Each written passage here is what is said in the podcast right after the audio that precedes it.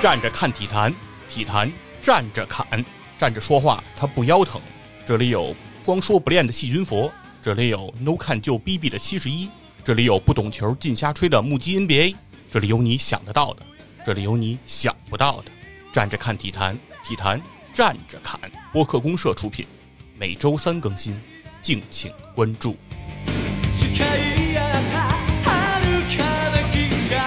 大家好，欢迎收听本期的体坛站着看，我是 No 看就 B B 的七十一。哎，今天的节目还是没有佛爷，为什么呢？我也不知道为什么，反正就是没有。所以说今天呢，是由我给大家带来一期单口的节目。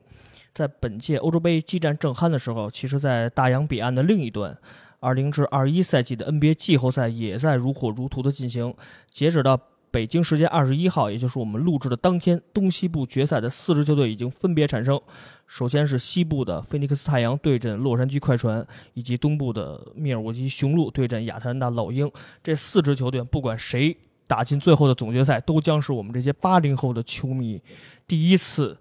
见证他们进入总决赛，因为这四支球队已经很多年很多年没有在总决赛上相遇了。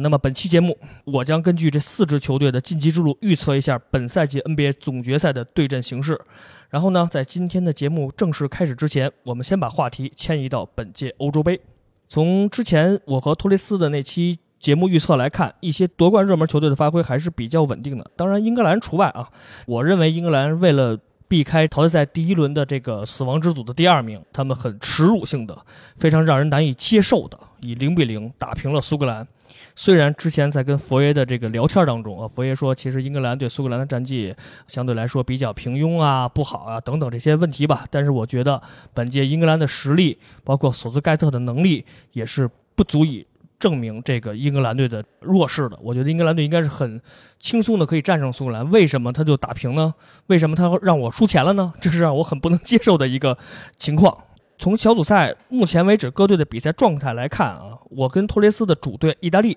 是所有夺冠热门中发挥最出色的球队，三场比赛进七球未丢一球，三场全胜，小组第一，昂首出线。其实我看了三场的意大利的比赛直播，从整个这个球队发挥来说是非常出色的。曼奇尼治下的这支意大利队可以说把年轻以及传控足球发挥到了极致，因为这个我们从意大利的。远古时代看吧，就包括零六年里皮时代，包括后来的这个普兰德利以及失意的这个文图拉的时代，其实意大利打的很简单，防守反击是吧？先做好防守，然后一个传中找前面的，包括亚昆塔呀、英扎吉呀、维埃里呀等等这些上古时代的球星。但是现在的意大利在曼奇尼治下没有了这种打法，就是很简单的地面传控。从揭幕战来看，三比零胜了土耳其。虽然下半场依靠着这个在尤文图斯。主力的这个德米拉尔一个乌龙球打破了土耳其的大门，这话听着很别扭，也就是说是这是欧洲杯历史上第一个进球是由乌龙球来诞生。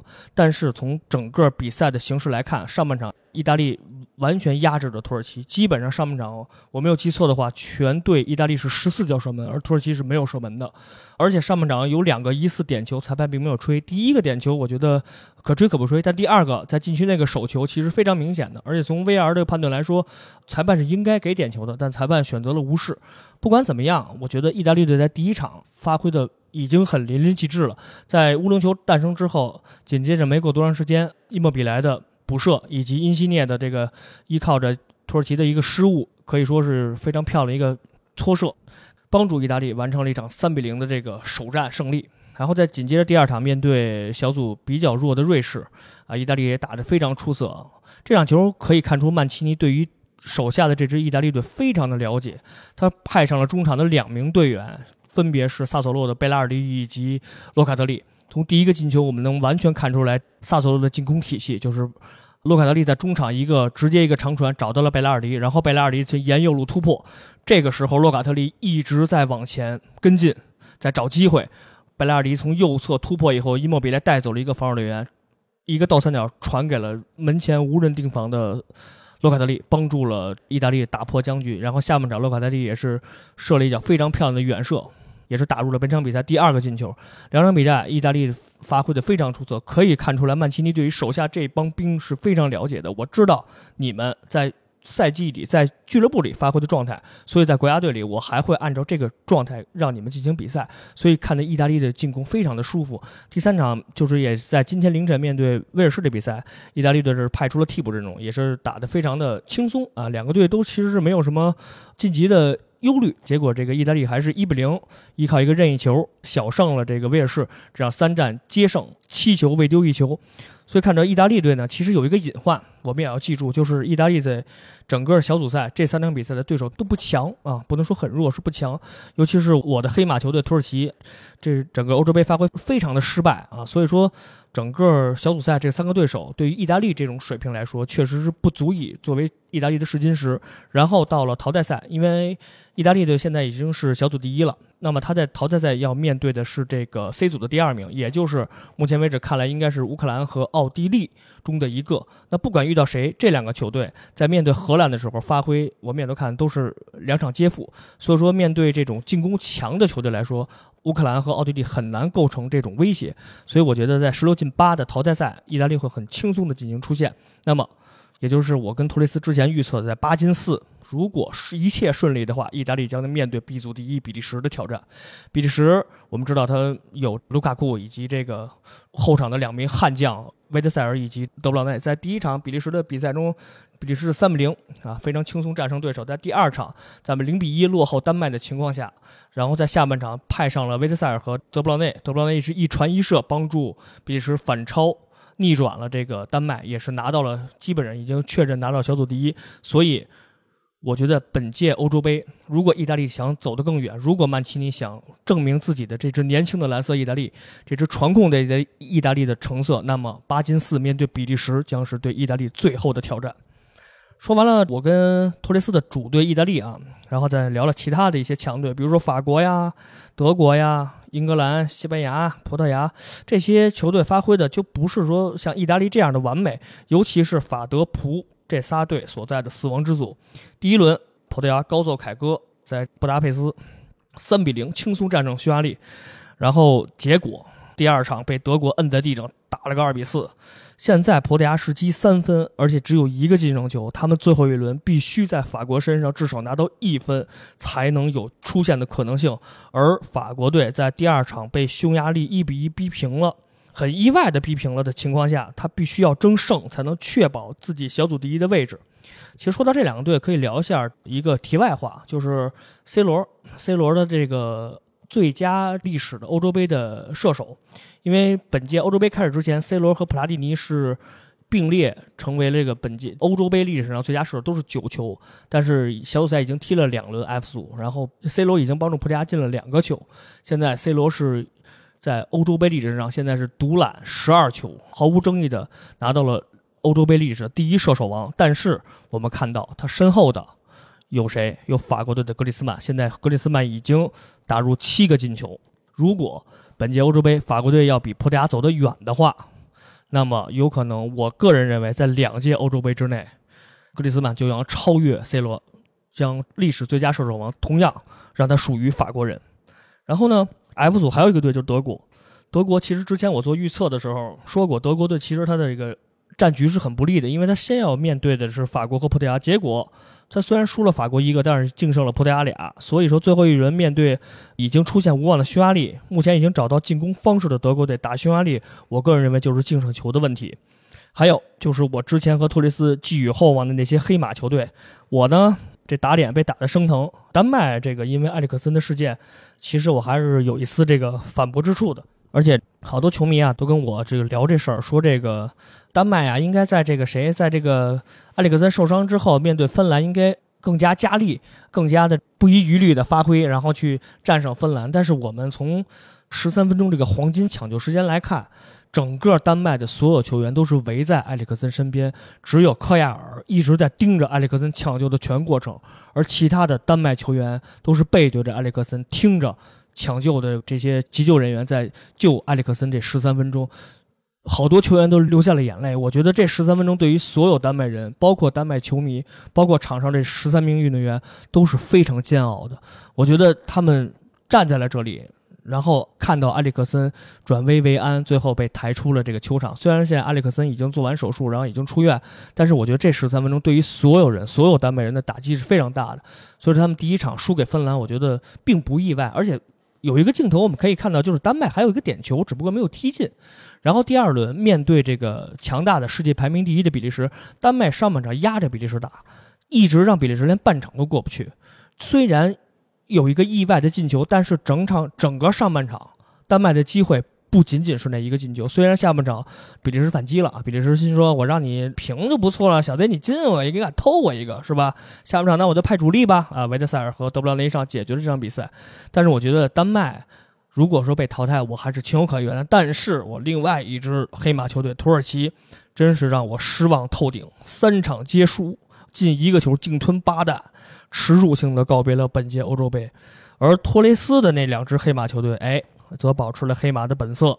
瑞士小组赛结束之后积四分，现在基本能可以保证一个出线名额吧。而另外一个他的黑马球队捷克，两轮已经拿到四分，而且还有两个净胜球，只要最后一轮不输给英格兰三个球以上，基本上出线也问题不大了。所以。从黑马球队这个角度来说，托雷斯完胜于七十一。当然，我们体坛战略卡呢，在今后的节目当中还会陆续更新本届欧洲杯的实时赛况。淘汰赛谁打脸呢？我们就且听下回分解。咱们现在回到本期的节目话题：NBA 总决赛大预测。就像节目开篇我说到的，当我们的目光呢都聚焦在欧洲杯的时候，NBA 呢也在不间断的上演一个又一个的奇迹。首先聊聊西部的两支球队。洛杉矶快船在朗纳多和保罗·乔治的带领下，创造队史的进入了西部决赛。朗纳德呢，之前帮助猛龙创造过历史，拿到过 NBA 总冠军。现在呢，又带领快船创造历史。如果 NBA 哪个球队想创造历史，那么请联系朗纳德的经纪人。而他们的对手菲尼克斯太阳，则是从2009至10赛季以后第一次打进西决，并且如果他们淘汰了快船，是他们自。一九九二至九三赛季之后，第一次挺进总决赛。啊，先公布一个比分吧，就实时比分。现在太阳在今天是大比分一比零，暂时领先快船。首先，我们呢先简单复盘一下两队的晋级之路。首先呢，先说说之前我们聊过的这个保罗所在的这个太阳队。太阳首轮面对的是卫冕冠军湖人。其实湖人啊，上个赛季在园区拿到过一总冠军，送给了已经上了天堂的科比呢一个来之不易的奥布莱恩杯。本赛季呢，他们交易来了同称死敌快船的悍将哈雷尔，还有突破能力极强的施罗德，以及现在脑子比身体转得快得多的小加索尔，还有半程加盟的前篮板王德拉蒙德。其实加入这帮人以后，湖人的意图很明显，就是通过这些人来减少詹姆斯以及浓眉在常规赛的出场频率。但是实在没有想到，频繁的伤病让他们仅通过附加赛才挤进了正式的季后赛。面对老贼保罗带领的太阳，卫冕冠军呢倒在了自己伤病和替补的面前。詹姆斯季后赛场均二十三点三分、八个助攻、七点二个篮板，相比上个赛季的数据呢均有所下滑。而身边的浓眉呢更是凄惨，场均十七点四分，比上个赛季少了十分，篮板也少了将近三个。当然呢，这跟浓眉上场时间场均压缩了将近有八分钟的时间有直接的关系。另外几个人呢，你比如说施罗德呀。库兹马、德拉蒙德以及小加得分数据均比上个赛季有不同程度的下滑。反观太阳，第一次打季后赛的德文布克，目前啊，截止到目前，场均是二十九分、七点四个篮板、五点四个助攻，整体命中率百分之四十九点一，三分球命中率百分之三十八点二，两项命中率都比他这赛季的常规赛要高了将近三个百分点。而且在今天结束的西决第一场比赛。在没有保罗的情况下，布克一骑当千，四十分、十三个篮板、十一个助攻，帮助太阳先声夺人，完全是全明星级别的水平。而且呢，同样第一次打季后赛的状元埃顿，则是一个十五加十的两双水平。其实埃顿啊，我个人认为一直被外界说是一软软蛋啊，不敢进内线，老在外面飘着头。其实我说个题外话，我玩 NBA 二 K 的时候，我还特爱使埃顿，我把他交易到了公牛，他是我 NBA。可以说历史上第一个在新秀赛季拿到总决赛 MVP 的人，他在我的公牛队季后赛场均是三十五点二分，三分球命中率高达百分之五十二点五。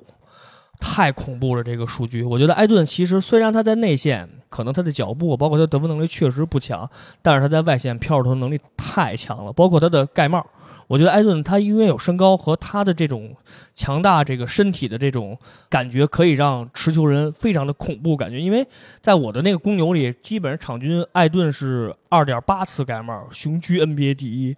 所以我觉得艾顿并不是像好多球迷说的软蛋啊。其实他在面对这个第一轮的湖人啊，面对年老体弱的小加呀，面对这个岁数不济的德拉蒙德的时候，以及就算是第二轮面对掘金打约老师的时候，打得很风生水起，各种跟保罗的空接暴扣。我觉得埃顿其实还有他的能力的，包括他们俩身边的像太阳的一些其他的替补的一些骑兵，包括布里奇斯啊、克劳德呀，还有本赛季发挥令人惊艳的威少拉拉队队长佩恩，目前场均都是十分以上的水平线。更恐怖的是，就以上这老哥几个啊，这些外线的投手场均都是四十五以上的投篮命中率，三分球命中率都达到了百分之三十五以上。所以说，他们的投篮水平都在 NBA 的及格线，也保证了太阳队整体的投篮水平。其实，太阳队整个的投篮水平很稳定的，而且每个球员都有直接接球投篮得分的能力，就是投完就走啊。接球就扔，扔了就走，啊，扔扔完就进，就都有这种能力。况且我们之前跟木基聊过的保罗啊，越老越油的保罗啊，我可以说是在季后赛场均十五点七分、四点一个篮板、八点七个助攻的水准。就像我们之前节目说到，其实保罗给太阳带来的不仅仅是进攻的表现，因为我们看到，就是我们上期跟木基做的那期节目也聊到，保罗加盟太阳以后，太阳的所有队员的数据并没有一个明显的提高，但是为什么？现在太阳能打到西决，就是他们的防守。季后赛，太阳的失分一百零二分，高居十六个队的第一名，而防守效率仅次于密尔沃基雄鹿，排名第二。第一轮面对湖人的时候，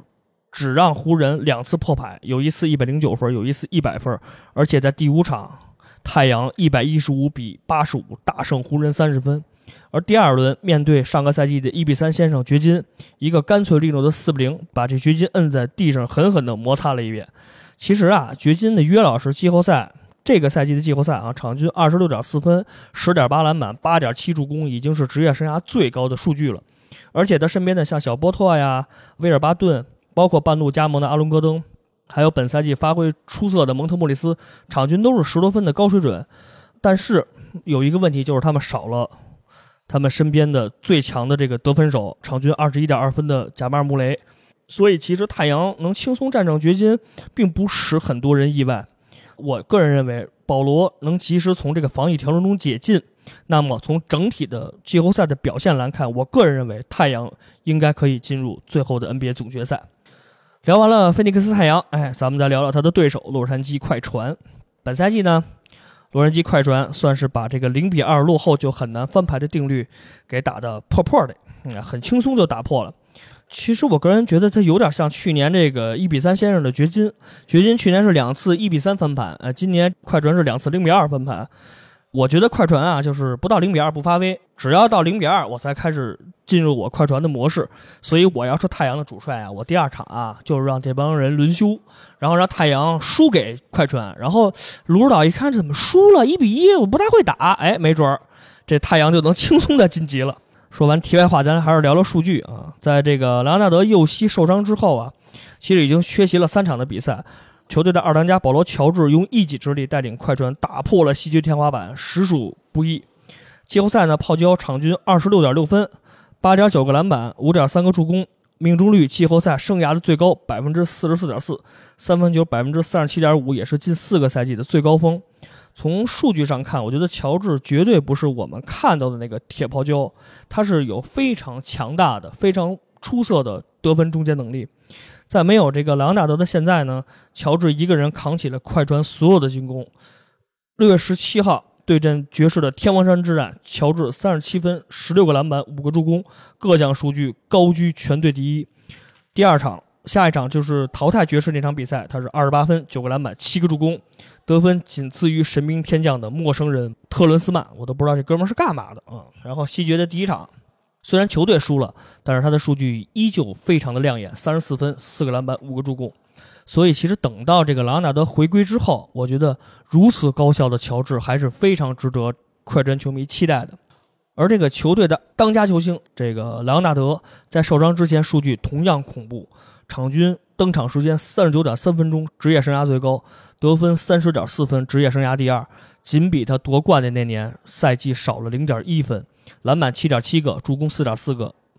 都是日常的常规水准，而命中率百分之五十七点三，职业生涯最高，三分球三十九点三，也是离开马刺之后的新高。从数据上看，已经十分恐怖了。在快船的帮手方面呢，球队的第六人雷吉·杰克逊场均十七点一分，职业生涯第二高，命中率达到恐怖的百分之五十点六，三分球也有将近百分之四十三的投篮命中率。而另外像老将马库斯·莫里斯场均十一点八分，老将法国人巴图姆啊场均九点四，但是现在虽然得分不高，但是巴图姆的双命中率分别接近百分之五十以及百分之四十点三。还有像刚才说到的神兵特伦斯曼，也有单场三十九分的神迹。然后快船的晋级之路呢，相比太阳来说更加曲折。首轮面对去年的老对手独行侠，NBA 未来第一控卫东契奇，恐怖的场均三十五点七分，七点九个篮板，十点三个助攻，打的这个快船前两场是有点找不着北，觉得这卢指导心说这怎么搞的？难道我一轮游了吗？哎，结果这个独行侠的二当家帮了快船一把，波尔津吉斯发挥非常让人失望，场均十三点一分，比上个赛季整整少了十分。另外，像独行侠的小哈达威啊、大波班，数据也能保持着场均十分以上。其实第一轮独行侠把所有的能力，我觉得都奉献给了前两场，所以说他后面几场，比如打的可能就是不太尽如人意。而快船的第二轮面对的是西部第一的爵士，如果大家关注过爵士这支球队，那么你就知道他们有多么恐怖的进攻能力。当家球星多诺万·米切尔场均三十二点三分，投篮命中率、三分命中率都达到了惊人的百分之四十五以上。二号得分手博格丹诺维奇场均十八点一分，双命中率达到了更加惊人的百分之四十六以上。另外，他们还有湖人的旧将克拉克森场均十七点五分，麦克康利的场均十五点三分加七点七个助攻，戈贝尔的场均十四点七分加十二点三个篮板，还有英格尔斯的场均十点二分。包括这个赛季屡创职业生涯新高的罗伊斯·奥尼尔，场均十一点三分加七点三个篮板。爵士全队七个人能得分场均破十分，最后也是死在了快船的手里。那么爵士是怎么输的呢？我看了爵士最后连输的四场比赛，第一场他们输的第一场比赛，最后一节被快船打了一个三十八比二十三。第二场比赛，第一节被打了一个三十比十三，净负十七分。第三场比赛，第三节输了个三十二比十八。第四场，整个下半场让快船揍了一个八十一比四十七。其实看似啊，爵士队有很多很多进攻的好手，但是到了关键时刻，爵士还只能。依靠着米切尔独挑大梁，只能靠他进攻，而其他的队员很难给米切尔带来帮助。但是这个爵士啊，我个人认为就是打顺风球，尤其是在主场打顺风球，那叫一个啊舒心。然后全场球迷一激动，哇，那三分扔的就跟不要钱似的，随便扔随便进。但是只要球队进入逆境，整个爵士就没有像快船一样有莱昂纳德呀、像保罗乔治这样这个能逆转的大心脏球员。所以我觉得爵士二比四输给快船并不足让人为奇，而且快船经过了两个零比二，最后翻盘，能显示出莱昂纳德以及保罗乔治对于他们这个能力的肯定，也是对于整个快船的大心脏的一个提高。说完了两个球队啊，聊聊这个我西部决赛的预测。虽然现在这个太阳是大比分一比零领先，但是因为太阳坐拥有主场之力，而且快船队。喜欢从零比二开始翻盘，所以我认为，我希望这第二场呢，太阳输球打一比一，然后快船就不会打了。哎，后来怎么办呢？咱再继续打。我认为西部决赛的预测啊，保罗归来的太阳将以四比二战胜莱昂纳德归来的快船，因为这个保罗得到的最新消息是他现在是没有任何的感染的症状，现在已经在洛杉矶当地进行隔离。他将不久应该能赶上，最起码应该能赶上第三场比赛，所以我觉得不出大意外的话，保罗归来的太阳四比二可以战胜洛杉矶快船，这是我对西部的预测。然后呢，东部的晋级之路呢，首先聊一下老鹰这个问题。老鹰今天在今天的比赛中四比三，最后是险胜了七六人，时隔多年再次的闯进了分区的总决赛，而老鹰是这个当前季后赛赛制下 NBA。历史上第二支没有球员入选当届全明星的情况下进入分区总决赛的队伍。第一支是一九九四年的步行者，但是这个数据呢，是因为是 NBA 现在这个季后赛赛制下来制定的，所以数据的开始时间为一九八四年，也就是将近三十年的时间。所以我们认为，其实老鹰还是非常具有能力的一支队伍。你爱我，我爱你，蜜雪冰城甜蜜蜜。七十一很嚣张啊！仔细中山狼，得志更猖狂。大家好，我是西云佛。哎呀，终于回来了啊！这是一期没有目击的目击 NBA。好，下面我来说一下关于老鹰这回历史性的挺进了东决这样一个情况。通过这个整个的季后赛的表现呢，我现在认为特雷杨现在绝对已经晋级为超巨的这种行列了啊！看着跟特雷杨当时并肩的双骄啊，东契奇在美国的另一边的表现，我觉得当时哈、很多人都会觉得东契奇是压特雷杨一头，对吧？特雷杨感觉在很多地方上感觉并不如东契奇，是不是？嗯但是呢，其实我们现在可以看到，哎，特雷杨现在的表现啊，在整个季后赛，特雷杨的场均得分来到了二十九点一分，还可以抢下二点七个篮板，送出十点四次的助攻啊！助攻数啊，现在是整个联盟在季后赛的第二名，第一是谁呢？第一是我们的三双猛男啊，韦斯布鲁克。而且在整个季后赛当中啊，特雷杨已经拿下了七次的两双，可以说是亚特兰大老鹰能够跻身东决的最大的功臣。然后在亚特兰大老鹰的这个首轮中啊，他们遇到的对手是这个纽约尼克斯。从实力上来说，我们可以看到纽约尼克斯跟亚特兰大老鹰相比，实力上还是有那么一些欠缺啊。大家都是没有全明星的这样一个水平啊。黑也别说黑，谁也别说自己更牛逼。但是我们可以看到啊，特雷杨在面对德里克罗斯和兰德尔这对儿组合的时候，其实还是爆发出了更强的实力，能够保证老鹰啊兵不血刃闯进了东半决。在东半决，哎，他们遇到的对手可就变强了，来自费城的这个七十六人。但是呢，这场比赛，尤其是今天的这个刚刚结束的这个抢七大战啊，是对费城七六人的这场比赛中，我们可以看到这个亚特兰大老鹰最终还是笑到了最后啊，在特雷杨的这样的一个精彩发挥的这个局面下。但是呢，我们尤其还要强调的是，除了特雷杨啊，特雷杨现在绝对叫做什么？叫银枪白马飘如诗。恰逢少年英雄时，这绝对是无可阻挡。但是除此之外，今天还涌现出了一个球员，叫凯文·赫尔特。他今天拿下了二十七分、七板、三个助攻和一次抢断啊，非常全面和爆炸的一个数据。在网上的评论里，人是这么说的：说难道这就是凯文吗？这就是我知道那个凯文加内特吗？说不，这是凯文加内特再加上杜兰特吧，是吧？所以说这是已经是一个非常惊人的数字啊。凯文·赫尔特今天的表现可以说是居功至伟。除此之外，今天的篮板怪兽科林斯啊，今天也是拿下了十四分，并抢了十六个篮板啊，这是一个非常惊人的数据啊，这令人非常的炸舌啊。这个科林斯啊，其实在我之前看他的比赛的时候，在亚特兰大老鹰和七六人的比赛的时候，我对科林斯其实一度是非常的不满，因为在很多次特雷杨给到他的空位三分机会的时候，科林斯的出手是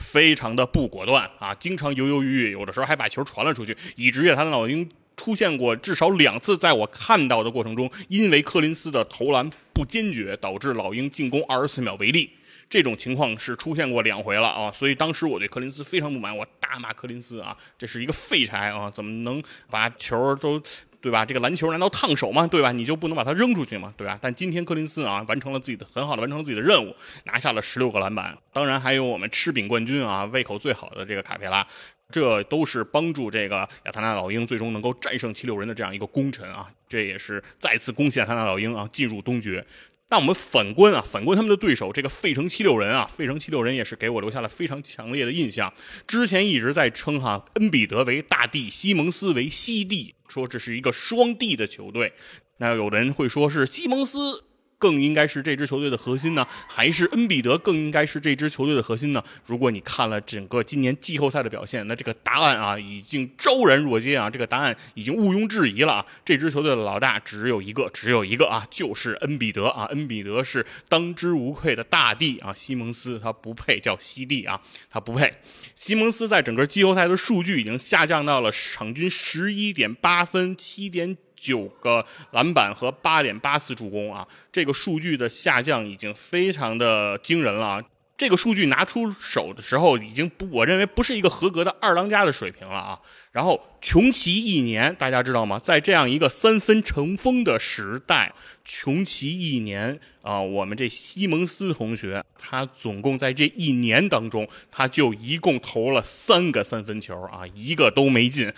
而且这三个三分球还都是在常规赛投的，在整个季后赛，西蒙斯的三分球出手是零，你们知道吗？啊，可以想象吗？啊，作为一个后场球员啊，在这个整个季后赛中，他的三分是没有出手的，那可以说。西蒙斯可以称之为一个空间属性为零的球员啊！一支球队，你的核心啊，你的所谓二当家啊，是一个空间属性为零的人，你这场比赛打起来有多么的艰难？在大帝恩比德下场休息的那段时间，简直对于费城七六人来说那就是灾难，是不是？你们已经很不错了，你们面对的是一支没有全明星的亚特兰大老鹰，所以你们还能跟人家打到七场。如果在东部的前几名的球队，是不是？雄鹿、篮网，你们碰见谁，你们可能都打不了七场。费城七六人现在面对你们，真的是一个非常非常痛苦的一个情况。另外呢，路威在这场比赛当中，在最后的抢七大战中，代表亚特兰大老鹰出场，的表现也是非常的出色啊。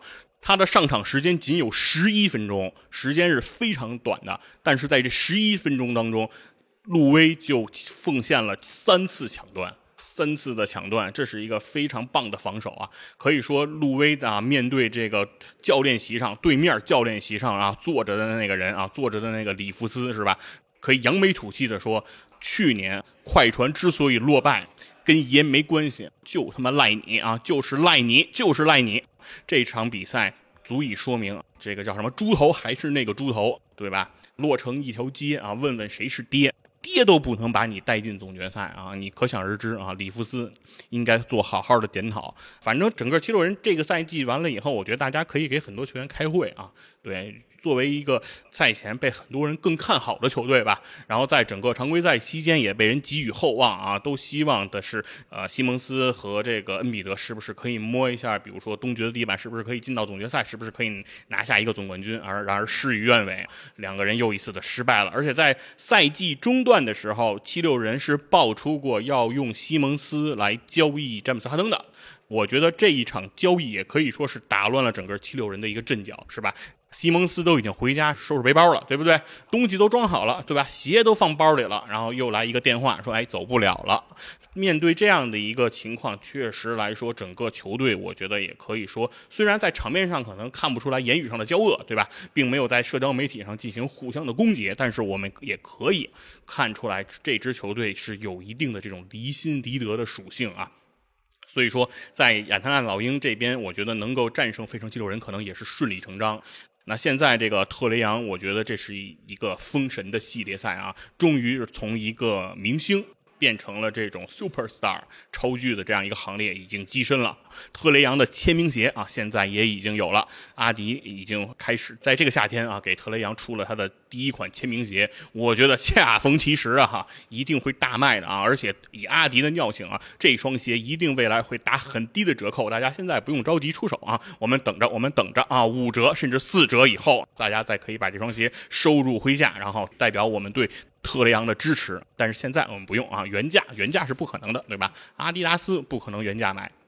好，那这个就是关于亚特兰大老鹰和费城七六人这样一个比赛。再次祝贺亚特兰大老鹰挺进东决。那他们东决面对的对手是谁呢？就是这个密尔沃基雄鹿。雄鹿终于终于得偿所愿，进入了东决。在上一个年度里，贵为这个 MVP 的字母哥。对吧？蝉联 MVP 的这个字母哥啊，然后但是在季后赛的表现当中，却一直不能令人满意，可以说是连续两年吧铩羽而归。今年呢，也算是是毕其功于一役，是吧？把这个雪布布莱德索然后换走，然后换来了这个霍勒迪，来加强自己在控卫上的这个防守啊和组织啊这方面的这个能力，也是给字母哥想寻找到更好的帮手吧。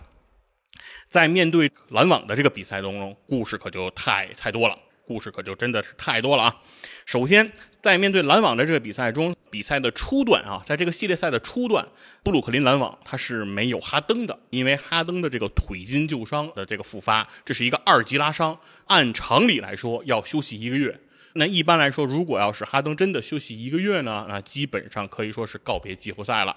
所以说呢，哈登呢希望的是自己如果能够复出，那希望能够在比如说东决或者总决啊这种更关键的舞台上再复出来出战。那再比如说半决赛呢，认为对密尔沃基雄鹿啊，那由杜兰特和欧文啊把他们摆平就可以了。当然，在比赛的这个初段的时候呢，这个布鲁克林篮网的势头也是非常的凶猛啊。首先取得了二比零的这个领先。让哈登哎休息的非常有底气啊，说也可以再多歇一会儿，再长长肉，再胖一点多吃一吃啊，炸鸡炸鸡啊过来。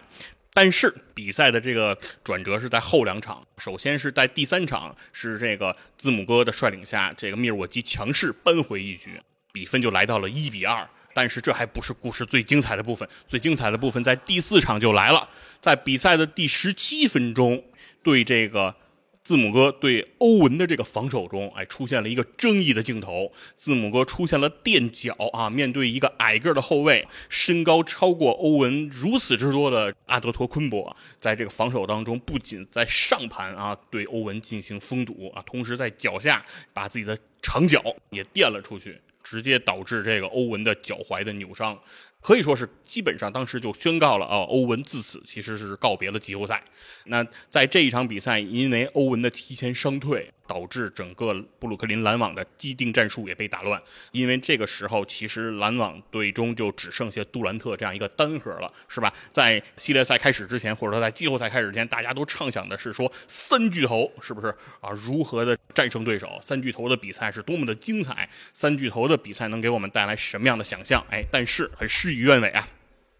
很快的这个时间。欧文就没有了啊，只剩下了这个杜兰特。那当然，这场比赛布鲁克林篮网也就告负了。但是这场比赛告负之后，激发了一个人，哎，这个人就是凯文杜兰特，是吧？在之前，其实杜兰特在媒体上的风评一直以来都面临着很大的压力，是不是？之前一直有那个说法，是吧？叫什么“垫脚渣渣摇头裤，踢裆格林投敌度”，是吧？这个投敌度就是说的凯文杜兰特是在克拉玛河马雷霆的时候，哎。选择打不过我就加入他，是不是？就从这个雷霆转投了勇士，转投勇士之后，基本上就可以说是把我们的大威少，是吧？威斯布鲁克扔在了这个雷霆。苦守在这个这样一个这个球队当中，当然，韦斯布鲁克呢，对他来说，我觉得也说不清楚是福还是祸。就是因为杜兰特的出走啊，也保证了我们大威少啊拿到了四十二场三双，场均三双啊这样一个丰功伟绩。但是我相信韦斯布鲁克还是恨杜兰特的啊，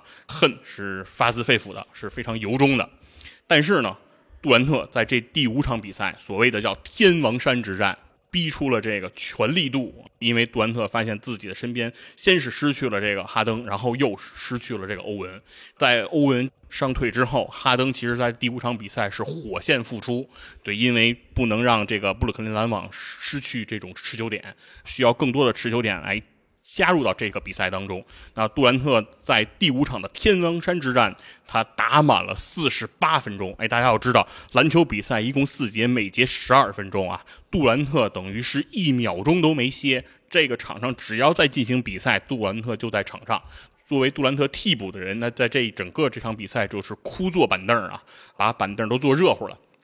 都没有获得这种上场的机会。杜兰特这场比赛是拿下了四十九分、十七篮板、十个助攻，这是一个恐怖的大号的三双，可以说是一种横无古人的这个表现了啊！三分球的命中率九投四中啊，在这场比赛当中，真的是可以说是一个人把篮网扛到了自己的肩上。显示出了杜兰特从未有过的坚毅和果敢，因为他的帮手哈登在这场比赛中同样也上场了将近四十六分钟，但是带给我们的数据也是非常的令人印象深刻，拿到了五分、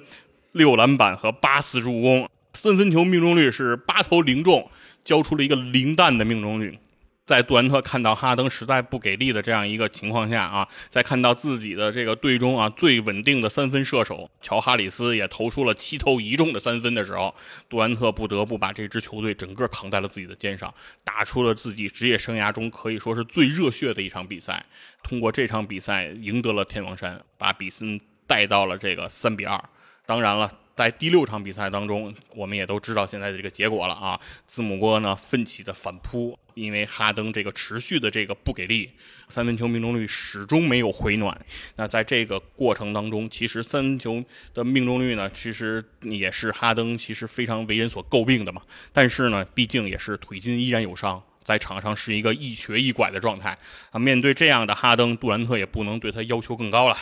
那所以比赛就顺理成章的就来到了第七场。和这个亚特兰大老鹰是如此的相像，和亚特兰大老鹰和七六人的这场比赛如此相像，双方都打到了最后一场的这样一个决战的一个环境当中。那在这最后一场的这个比赛当中呢，比赛也是打得异常艰苦。比赛最后其实是打到了这个加时的这样一个环节，杜兰特和詹姆斯哈登两个人双双出场了五十三分钟。又是打满，在这场比赛中又是全勤啊，一秒钟也都没有休息啊，两个人真是是可以说是拼尽了自己的油箱里的最后一滴油。杜兰特呢，依然是拿到了四十八分、九篮板和六次助攻，他的三分球命中率是十一投四中，虽然没有上一场那么的惊艳，但是也已经是打光了自己。最后一颗子弹啊，在整个这个比赛当中的投篮是三十六投十七中啊，也是非常高的一个效率了啊，可以说是把整个全队的组织任务、把全队的得分任务都一肩挑了。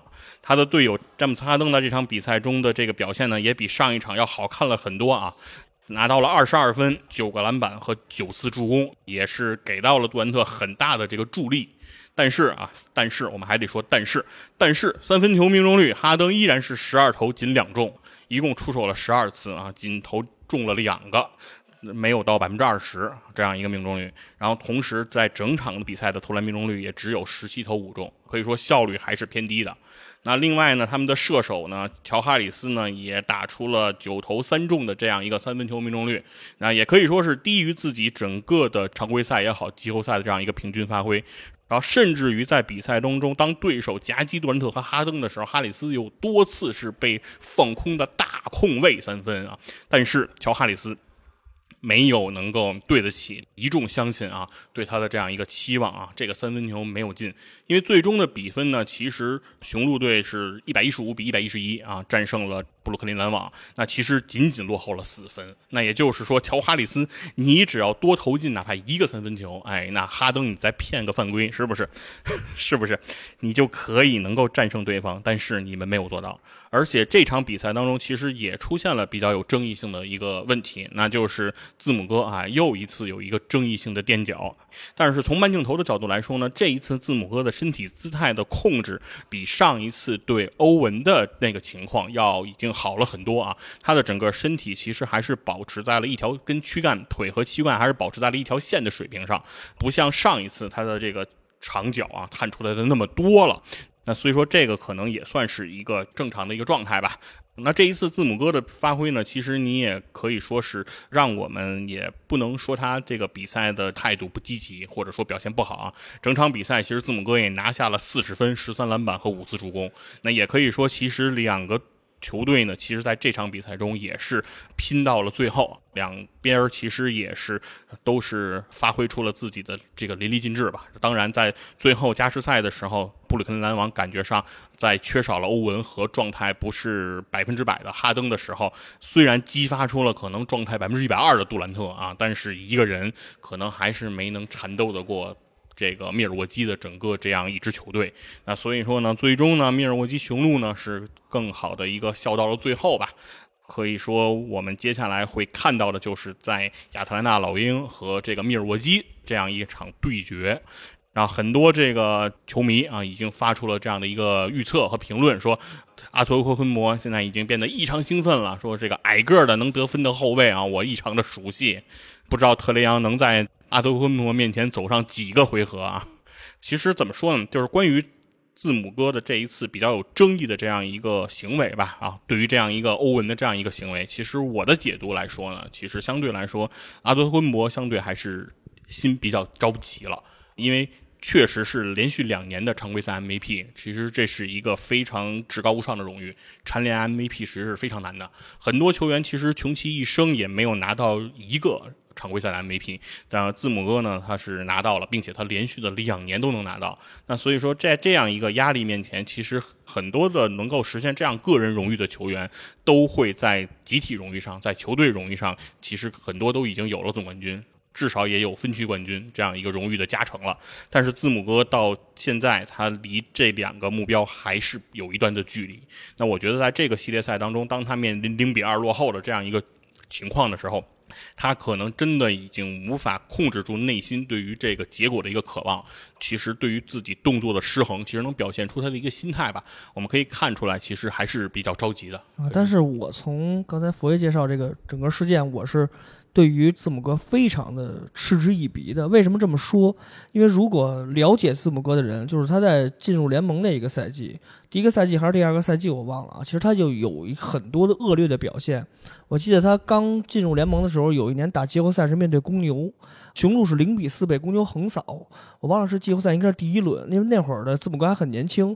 有一个球我记得非常清楚，在客场。因为密尔沃基和公牛都是属于中部赛区，两个球队很近嘛，离的。然后就是主客场其实相差并不大。然后有一个球是在字母哥投篮以后，这个球没进，公牛打一个反击，罗斯直接把球就交给了前场的邓利维。邓利维三分射手接球张手就扔，扔完了这球就进了。结果字母哥从前场跑回到后场，将刚刚落地的邓利维。一掌给打飞了，就直接邓利维就扔完球以后刚落地就直接被字母哥推出场外去了，直接裁判一个二级恶意，直接把字母哥罚下那场球，雄鹿也是惨败。然后就是这回面对欧文的这个垫脚，其实垫脚好多人都说啊，博古特也垫过脚，对吧？勇士的这个呃谁也垫过脚，好多人都是因为垫脚，然后。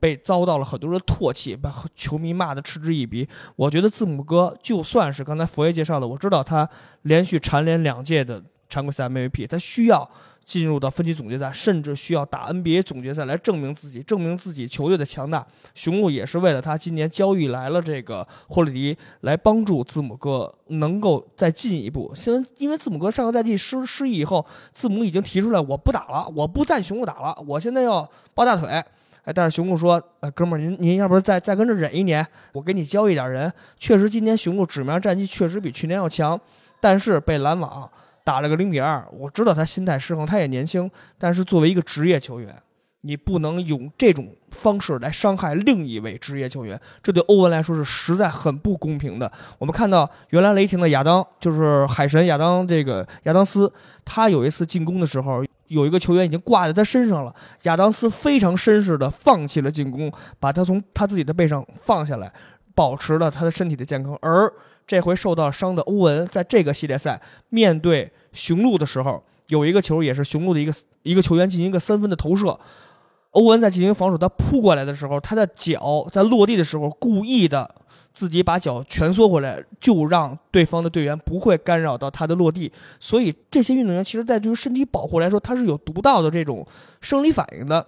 所以我很明白。这个球肯定字母哥是恶意的，他故意的就是要把脚放在你欧文的这个下脚的地方。就算是如果雄鹿真拿到了 NBA 总冠军，然后字母哥真拿到了 FMVP，我觉得他这个 FMVP 也不值得让我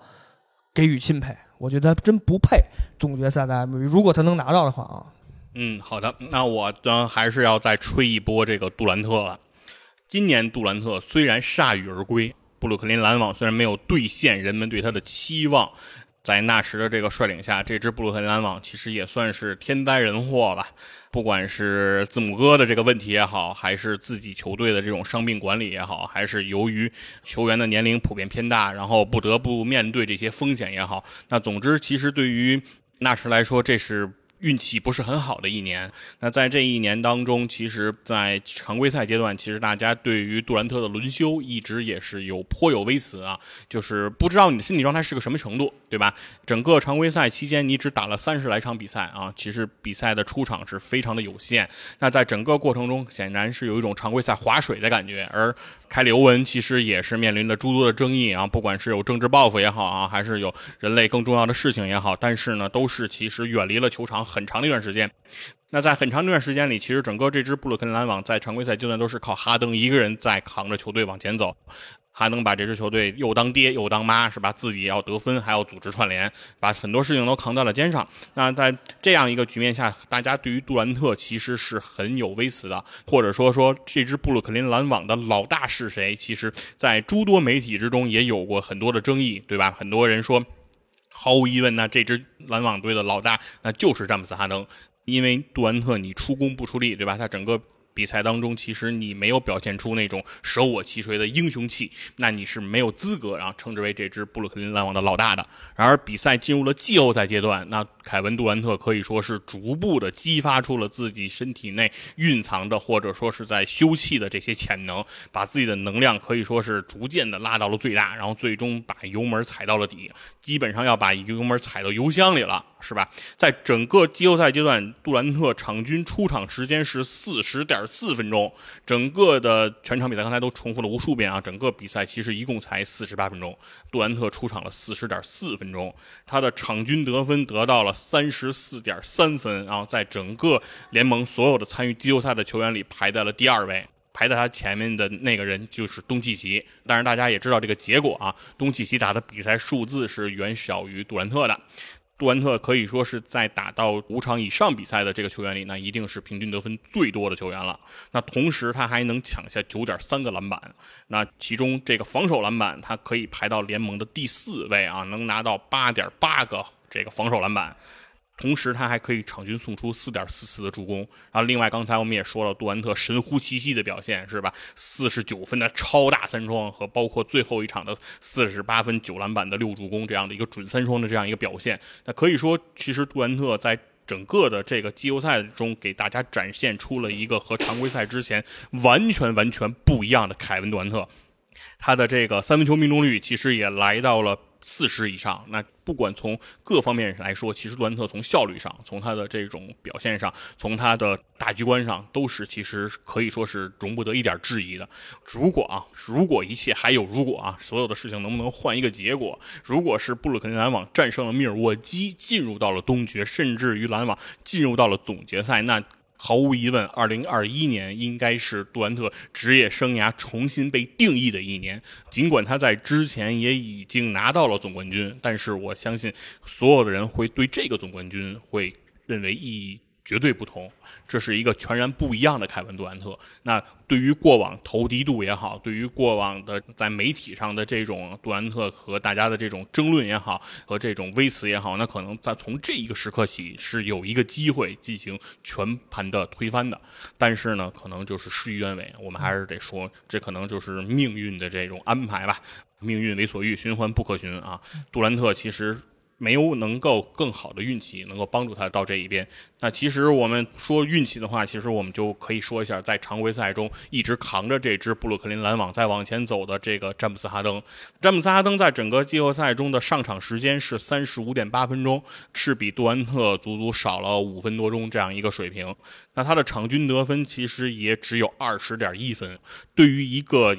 连续多年的得分王啊，常规赛的得分王来说，对于这种得分爆炸力为标杆的这样的一个球员来为称号的这样一个球员，那二十点一分的这个得分其实肯定是不够看了。另外，詹姆斯哈登这种赖以生存的这样一个后撤步三分的这样一个表现，其实在整个季后赛的发挥中，其实我们也刚才点到了啊，有这种什么八投零中、十二投两中这样的一个数据。因为这样一个数据的贡献，其实整个季后赛。詹姆斯哈登的这样一个三分命中率被拉到了百分之三十五点四，已经是一个相对比较低的一个水平了。场均也仅仅只能投中二点七次三分啊！那对于詹姆斯哈登来说，这个数据是远远不够的。对于布鲁克林篮网如果想赢下对手来讲，哈登给到这样的贡献其实还是不够的。哈登的这个篮板其实也是能够拿到六点三个，然后并且送出八点六次助攻。在助攻和篮板方面，其实哈登还算是表现出了自己的这样一个实力，但是在得分爆炸力这块。程度上，其实给到篮网的帮助确实是低了啊。那所以说，我们可以说继续来感叹一下吧。就是杜兰特在今年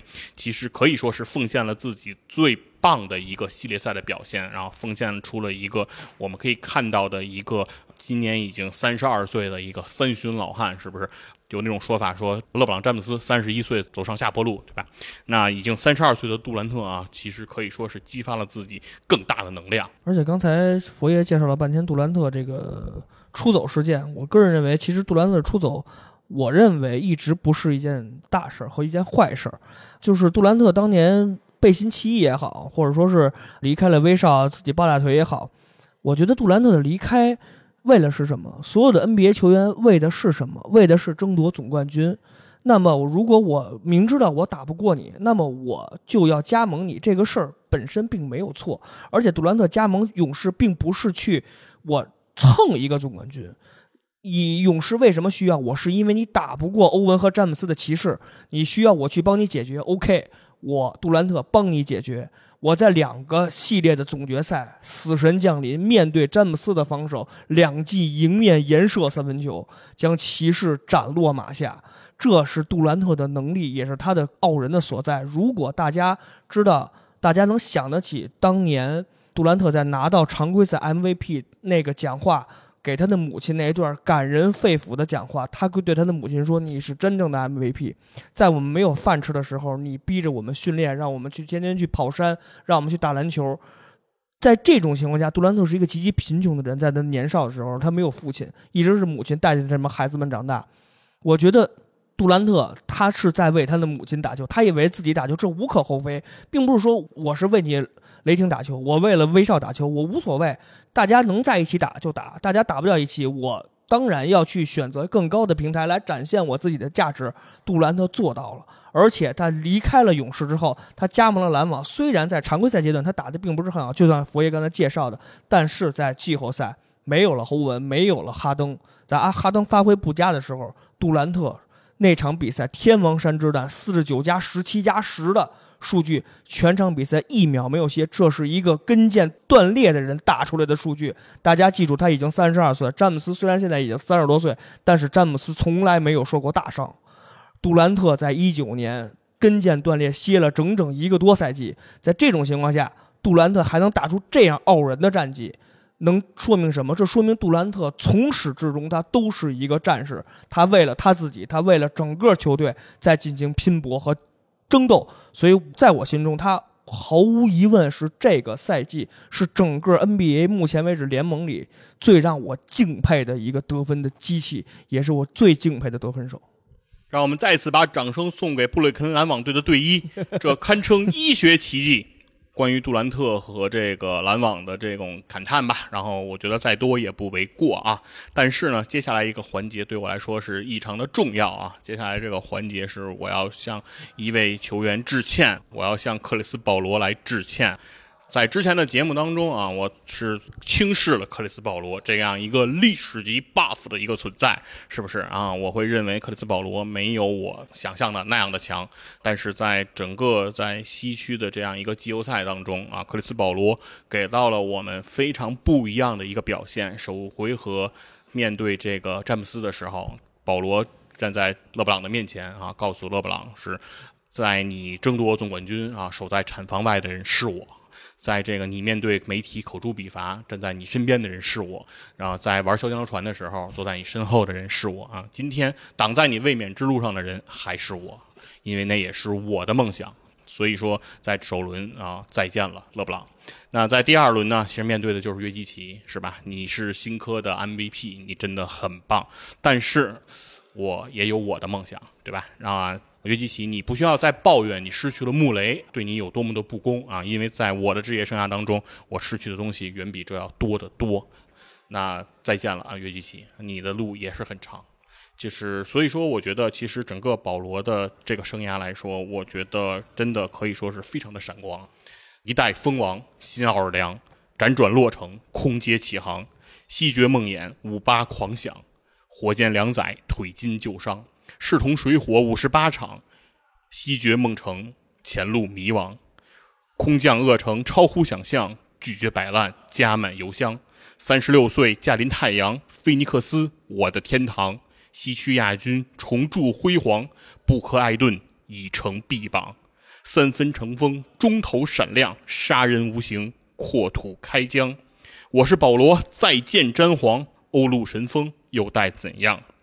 以逸待劳，兵来将挡，壮心不已，老当益壮，士夺冠军，变得更强。虽然现在保罗是无限期的被拒绝出战啊，但是我相信，其实，在接下来的表现当中，太阳还是可以给到我们非常大的一个信心，因为在今天刚刚结束的首场比赛当中。少了保罗的太阳，面对的是少了莱昂纳德的快船。那在这场比赛当中，太阳是顺利的拿到了总比分的一比零的领先。在在这场比赛当中，德文布克拿下了四十分、十三篮板、十一助攻的亮眼的数据。四十分是全场最高得分，十三篮板是全场最高篮板，十一次助攻是全场最高助攻。三项数据都是冠绝了全场，那可以说德文布克这样一个球员在这场比赛当中也是出战了四十四分钟，可以说是不遗余力，尤其是在最后通过自己的罚球来锁定了这样一个比赛的一个胜利。